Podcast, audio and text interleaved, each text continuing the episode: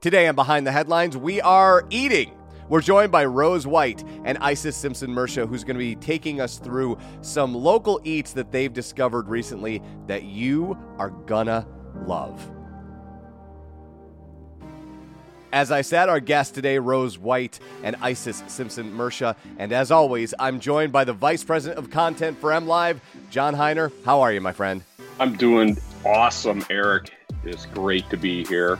And uh, got a fun show today. We, in our last show, we're at the end of the show, we've had a, a run of several weeks of what we said were very weighty topics. And uh, I was noticing that the, guests were getting somber. Everything that the mood was the mood was coming down. It was said uh, probably time to lighten some things up. So we're gonna we're gonna go weighty in a different way. The one that I think you might appreciate today, Eric. Uh, when I think of a weighty topic uh, that I love, how about a 21 pound pizza that's in a box so big you can't fit it in your car? What do you think of that? I'm into that. I'm very into that. okay, how about a uh, a burger that has two quarter pound patties, onions, lettuce, pickles, tomato, deep fried bacon, jalapenos, American cheese, pepper jack cheese on a brioche buns. How does that sound? I'm also into that. We are eating. we're eating that today. Yes, that's that's what we're doing. we're having it catered in for the show. right. When we get through this, we'll be waiting in the green room. Yes. And then for you, I went I went into the archives and found this one. It's out there too. Flamin' Hot Cheetos Elotes. I love from it. From a food truck. I love it. So you ready I'll, ready to go today? I'll bring my Flamin' Hot Mountain Dew and we can go do that. That'll be fine. that might cause system overload. But today the topic is uh, a great MLive feature um, that's got a great history behind it. A short history, but really an interesting uh, uh, backstory on why we have it. It's called Michigan's Best Local Eats. And every week, once a week around the state on Saturdays, we have anywhere from five to seven stories from our different markets around the state that highlight some food items um, that you can find in your town that usually these are ones that don't get a lot of publicity. They're not the ones with the uh, five star Yelp ratings. Uh, that they, don't have a James Beard chef. Um, these are these are stories about local people and entrepreneurs uh, starting up uh, businesses because they have a dream and also probably have some uh, uh, special talents for cooking special kinds of foods. So on today's show, I wanted to bring on uh, a couple of our reporters, uh, one from the west side of the state, uh, Rose White from Muskegon. Good morning, Rose. Hello. She works out of our Muskegon office. And then over on the east side of the state, repping the east side of the state, Isis Simpson Mersha. Good morning from the Flint Journal. Hi, good morning. Uh, uh, good morning. And Isis and Rose uh, have written quite a few of these stories. Um, and I had to do a little back reading, even though I'm uh, the VP of content for M Live. It's a dirty little secret, but I don't see every single story that we run because we run thousands and thousands of stories a month. But uh, I went and did some back reading last night, and man, oh man, I got to get back on the road because there's some not only some amazing food items out there, which which we know people love just from you know all the TV shows and that are out there in the blogs, but uh, also some amazing stories. Um, and I you know I don't want to steal your guys' thunder, but um, you you have done a really good job of getting into the texture of your communities and finding people uh, who represent not only the communities but uh, stories about people pulling themselves up, making something happen uh, in, in, really difficult times. So uh, a tip of the hat to you. Uh, and I'm going to get to those some of those stories here in a second with you. But for the sake of our listeners, I want to give a little backstory. When COVID hit, it was extremely disruptive for small businesses, and the, at the tip of the spear, kind of taking the brunt of it, were a lot of restaurants uh, because we couldn't have sit down uh, dining at the beginning of that. Uh, even when they started to loosen restrictions, they had to, you know, uh, have half quarter capacity and then half capacity. So they were really taking the brunt of it. And we started something called Takeout Tuesdays to highlight small businesses and restaurants in our communities around the state, kind of give them a boost and a leg up during COVID. That became very popular. We noticed what great stories were coming out of it. And so uh, we kind of morphed it into local eats, uh, which we ran uh, weekends.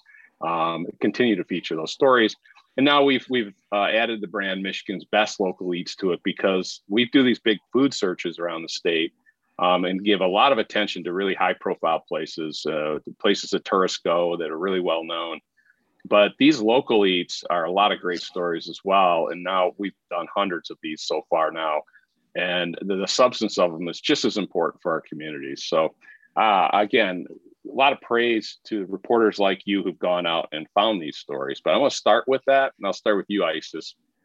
Uh, you, this is a like weekly assignment. So, where do you start, and how do you keep keep this fresh, and how do you find these stories? So initially, I started by just simply doing a Google search to see what businesses we have in the community.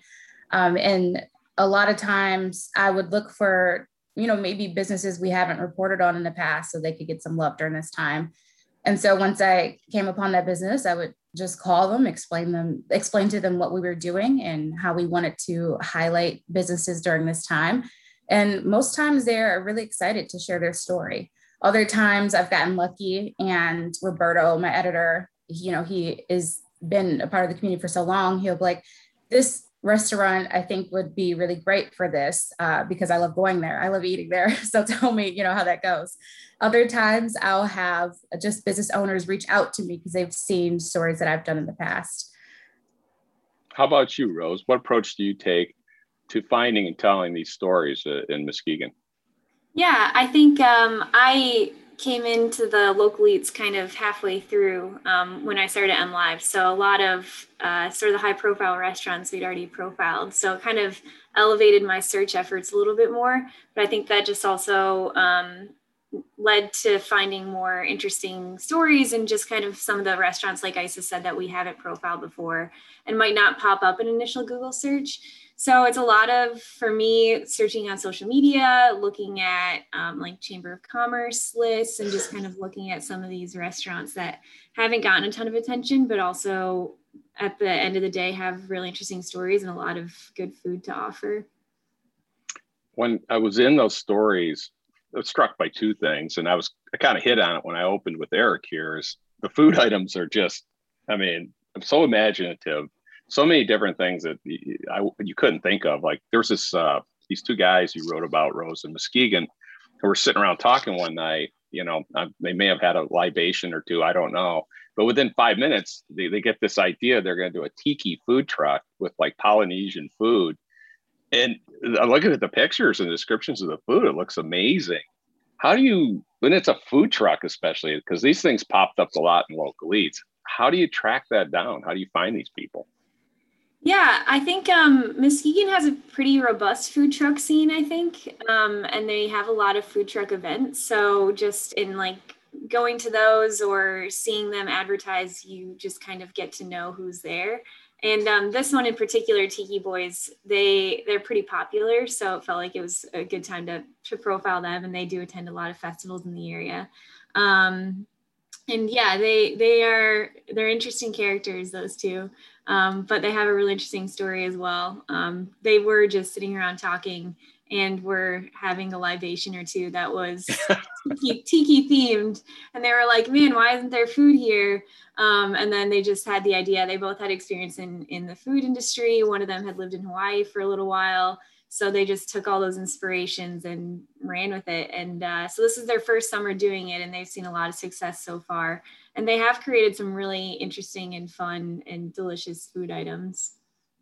Yeah, I think most great inventions, you know, in, in history have been a couple guys sitting around having a libation or two, you know, and like a, Isaac Newton sitting around talking to, you know, Galileo or whatever, and they, they have a glass of wine. And next thing you know, you know, you figure out the sun's in the middle of the universe. But uh, it, another thing that I noticed in reading these stories, uh, ISIS, one of your stories, they needed a translator, like a, a employee, but a family member translator, um, because they're the recent immigrants, and that whole American dream thing's pretty powerful. Uh, and, and that's a thread that seems to run through the stories. How did you find that story, Isis? And and you know, how did you how did you get through to the family and, and be able to tell their story? Yeah, that was a pretty interesting one uh, because I had recently been going after stories or businesses that we hadn't really reported on or weren't that popular. But this place was actually very popular. Um, and they have been around for maybe 40 plus years. And so I did find that one by social media. and uh, most of the staff was really excited about it because it was one of their favorite places to eat too. So uh, when I called up the restaurant to do the interview, um, the daughter of the owners answered the phone and she basically said that she would like me to speak with her husband because he would be the translator for her parents. Um, and so that's kind of how that went. And yeah, he just really shared with me his story and, or yeah, his story, his background, and even his um, parents or his, I guess his parents in laws or his, uh, I don't know how to properly say that, but yeah, his parents, his, uh, his wife's parents, and uh, even uh, his wife's story. And so it was just really, really, um, yeah, just it, it felt connected. I felt connected to them because it was something that everyone can relate to, you know, wanting to come to a different place and, you know, find your grounding and make a place for yourself in a business. And that's what they did and so that was yeah that was really cool to learn about them through him. Yeah and, and one of the things i was struck by too was many of these stories had a family thread that went through it. There's a soul food place named uh, brothers and it was an interesting story because it's not co-owned by the brothers. He said if they ever need a job they can come the brothers can come work here. Um, and, and he said they do pop in and do that from time to time. A food truck guy, the guy with the hamburger, that hamburger is named off something off his father's menu, and his father uh, was in the food business. And another thing, Rose, uh, and you guys can touch on this as well, but you had a story about the Occidental. That's a, I think it was an ice cream place um, that had found some menu items. Why don't you tell that story? Because I think there's there's a, a thread in these stories about the history of our communities as well. Yeah, that one actually, um, I the, it was this new ice cream shop that opened up right downtown Muskegon, so worth covering just alone in that. And so I I walk into the interview just kind of expecting you know straightforward ice cream shop opening story, and uh, it just ended up being this really rich background. Um, and this couple who started it just had a lot to their story that I was not expecting, which was really fun to do the interview. But um, so there was a hotel in downtown Muskegon called the Occidental Hotel um, that shut down in the 1970s um, and then was later demolished to make way for the Muskegon Mall. Um, and it's been such a long-standing part of the history there that anybody who's been a part of Muskegon for any length of time knows about the Occidental Hotel. And so this couple who started it, the the wife, she her family used to work at the hotel at the candy counter, and her I think it was her um, her great aunt um, actually made the hot fudge for their like classic hot fudge sundae.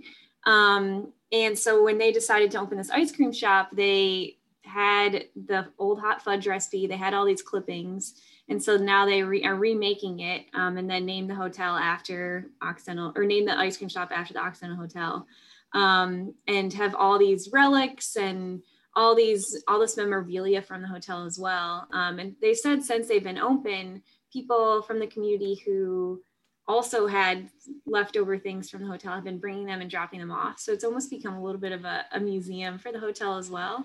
Um, and it's also right next door to the, the History Museum in Muskegon. So just like this really rich story with this couple and just a lot of, of background there um, for the community. And I mean, she's a Muskegon native and has been in, um, was worked in offices for 20 years. And then they just decided to branch out and open this ice cream shop. And um, I think they've been having a lot of fun with it and also being able to pay homage to the community as well. Um, and they, they also, they had one story that was really interesting. Um, a couple, an older couple came and they said their first date was at the hotel mm-hmm. when they first started dating and they shared an ice cream sundae. Um, so they were, they were at the at Occidental Eats and got an ice cream sundae um, and are sharing it all these all these decades later, um, which the owners of the the ice cream shop they that would really touch them and really spoke a lot to them. Well, and the cherry on top of all that, pun intended, is uh, where'd they get the recipe for like their special topping or sauce? Where'd uh, that come from? Yeah, they have an old Muskegon Chronicle clipping that's framed and hanging in in the uh, uh in the restaurant.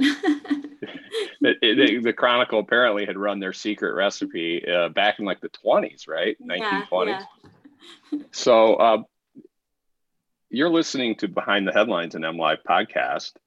Uh, today's guests are Rose White from the Muskegon Chronicle and Isis Simpson Mersha from the Flint Journal. And we are talking about Michigan's Best Local Eats, which is a feature that M Live now has been running for about a year and a half to focus on uh, not as well known restaurants and eateries in our in our communities, but not only that, but the people behind them and their stories and the entrepreneurs who are making it happen. Isis, what about uh, you, you learned about Flint or about the people of Flint from doing these features? Oh, I learned, I am learning still that uh, Flint, uh, the members that make up the community, they are just very resilient. Um, as we all know, they've gone through so much over the last uh, several years now, you know, on top of that, with this global pandemic, um, I find that everyone obviously has a story to tell. And everyone is just so happy to share it with you. And um, no matter what they're going through, they are looking to help their community. And, you know, whether that's serving food that they love to make or giving someone a free meal or offering them a job or just uh, having a place for someone to you know just to come in to get get you know get together get their gatherings um, so that's what i've truly learned is that they are so resilient and uh, they are, are just always looking to help each other regardless of their situation what about you rose um, uh, what's your background in muskegon and how long have you been around there and what have you learned about your community? Yeah, um, I have lived in West Michigan my whole life, um, so I've been familiar with Muskegon in that sense. Um, and my, my parents actually live in the area now and moved out there after uh, we all moved out. So um, I have a little bit of a, of a, history there, and I've been at the Chronicle for a little bit less than a year. Um, so I think the people of Muskegon are very proud of their community. Um, I mean, I think you can say that about anybody, um, or any uh, people in any community. But um, I think Muskegon has uh, gone through so much from its industrial past, um, where it was a really successful lumber town, um, to seeing a lot of that industry be devastated, and now they're kind of on a resurgence. So a lot of people are born and raised in Muskegon and stay there, and so they're really proud of seeing where Muskegon has come now. And so doing these stories, I think I can just see it, how much people love the Muskegon community and they really appreciate being able to see these small businesses be highlighted um, because the people in Muskegon go to these restaurants, people in Muskegon love these restaurants. So to, to see a spotlight shined on some of these places, um, I think just really touches on that, that pride and that community pride. When you, have you been in any of these places where you weren't tempted to eat something or didn't eat something that was on the menu? I have bought meals after I've done the interviews, and it's been great. How, how, about you, Isis? Oh yeah, very much. Same. I have bought many meals um, and have eaten everything. Let's talk about some of the favorite, uh, some of your favorite stories and some of the favorite foods that you've seen um, what comes to mind for you in, in because I, there was something in every one of these stories I read that that I found extremely interesting. Whether it was a guy with a food truck who also paints murals in the community, you know, the, those the, the history aspects, the the entrepreneurs who are trying new things, um, and it, uh, it seems like everybody, there was a guy you wrote about who has a pizza place. The guy with the 21 pound pizza said, I, I don't know how to cook. I just cook. I just do what I like. yeah, that was, uh, it was really funny to me because I was like, you obviously know how to make something taste good. So you're cooking. Um, and so, but you know, his logic was just like, you know, I, I just make it taste good to me and people just end up liking it uh, yeah, he um, apparently had been in the restaurant industry for several years before opening up this place, which uh, has been uh, Hippos, which has been open less than a year. Hippos in Fenton, and uh, you know his his menu is just very um, not very heart healthy. So lots. I picked so, up on that that story because you you apparently in your stories make an effort to point out healthy food options and go ahead and tell the listeners what you what he said when you asked him about his healthy choices yeah he um basically i mean he eats everything too that's there um so yeah, he, he basically said you're going to get a, a, lot of food. You know, you're get a lot of food, but it's not going to be healthy. Um, so they have everything from pizzas to chicken tenders, uh, and they all they do have a, a really large salad though. Like it doesn't look like a salad because there's so many toppings, but it's yeah, you have that option there. Um, but yes, the star of the show at that restaurant was this. Uh, I believe it was a 21 inch, or maybe it was 28. 28 inches. Yes, 28 inches. pounds before toppings. 21 with all the toppings. yes, you got it. And uh, he that that he coined that pizza the beast, and it yeah it, it's crazy. It's so big, and the box he explained like doesn't even make it into some you know most people's cars because it's just so large. So a lot of times people will have to come, he says, like with a pickup truck, or they will have to go and drop it off to their houses um, so they can get it home. Um, yeah, so that is a is a big seller for him. Eric, Eric, you and I have to do a whole show on foods that need to be delivered by uh, delivery trucks. Might be a short and, episode, but I'm down with doing it. I mean, we you know, some of this started to feel like food challenge, like these shows where people, you know, can you eat this? Because there was another place, Rose, you wrote about. Maybe you could talk about it. It was a uh, it was a brunch place, and they just seem to delight the, the in in the fact that like we dare you, like they have something called the Everything Breakfast Bowl, eggs, bacon, sausage, ham, biscuits, gravy, hash browns, and cheese all in one bowl. it's like, but they did also have a full bar so you can wash it down with. But uh, how about you, Rose? I mean, uh, I, I, did notice in Isis's story that she does look for that healthy like there are what point out what healthy options are. It was kind of funny because the guy laughed, said you could try the salad, I guess, but that's it. But um, what do you try to accomplish uh, when you go into tally stories and, and, from a consumer point of view and representing the menus and, and letting readers know what they could expect? Yeah, I think, um, and I think one thing that Isis is really good at is finding that key menu item that really sticks with people. So she's inspired me in that sense to always find, dig around and find out what that is. Um, but yeah, there's been a few that stuck out. One, um, it was a another taco truck or another food truck, um, and so it's family run. Um, it's like immigrants from Mexico, and they their um, most popular and signature item is um, quesabirrias, um, which is this really particular way of making the meat um, that is like unique to the region from Mexico that they're mm-hmm. from. Mm-hmm. Um, so it's like really tender, and then they um, cook it on the taco shell. So the taco shell gets a little bit crunchy, and then top it with mozzarella cheese, um, and then just fold it up. And then it comes with this like spicy dipping sauce. And so I obviously wanted to try those. Um, mm-hmm. And the, the owner, he was like, okay, I'm going to give you this sauce. And he's like, it's kind of spicy. Is that okay? Did he think like, you were look like a lightweight? Um, Yes. our, our, listeners can't see this, but she's sort of pointing at herself, saying, "Take a look. Yeah, look at me. I'm a, I'm a lightweight." so you know, I, I could handle it, but uh, it was it was very it was very good. Um, so that one definitely stuck out as like something that it was. You know, you go to a taco truck, and I think you don't expect to be surprised by a new menu item. Um, but it was really good and it was surprising. And um, it actually is like kind of a rare item to find in West Michigan. Not a lot of um, Mexican places serve this kind of meat and this style of meat. Um, so it was like fun to be able to find that out. Um, and then another one that stuck out was the the um, wood fired pizzas that I covered. so this uh, these two guys they just bought a wood fired oven and started this pizza shop and so they told me, they're like, yeah, it takes like 60 to 90 seconds to cook the pizza. And I was like, okay, not really sure if I believe that. And so when I ordered a pizza, I was like, can I just like watch it? And like, sure enough, it was like 90 seconds on the dot of just seeing this pizza get yeah. cooked.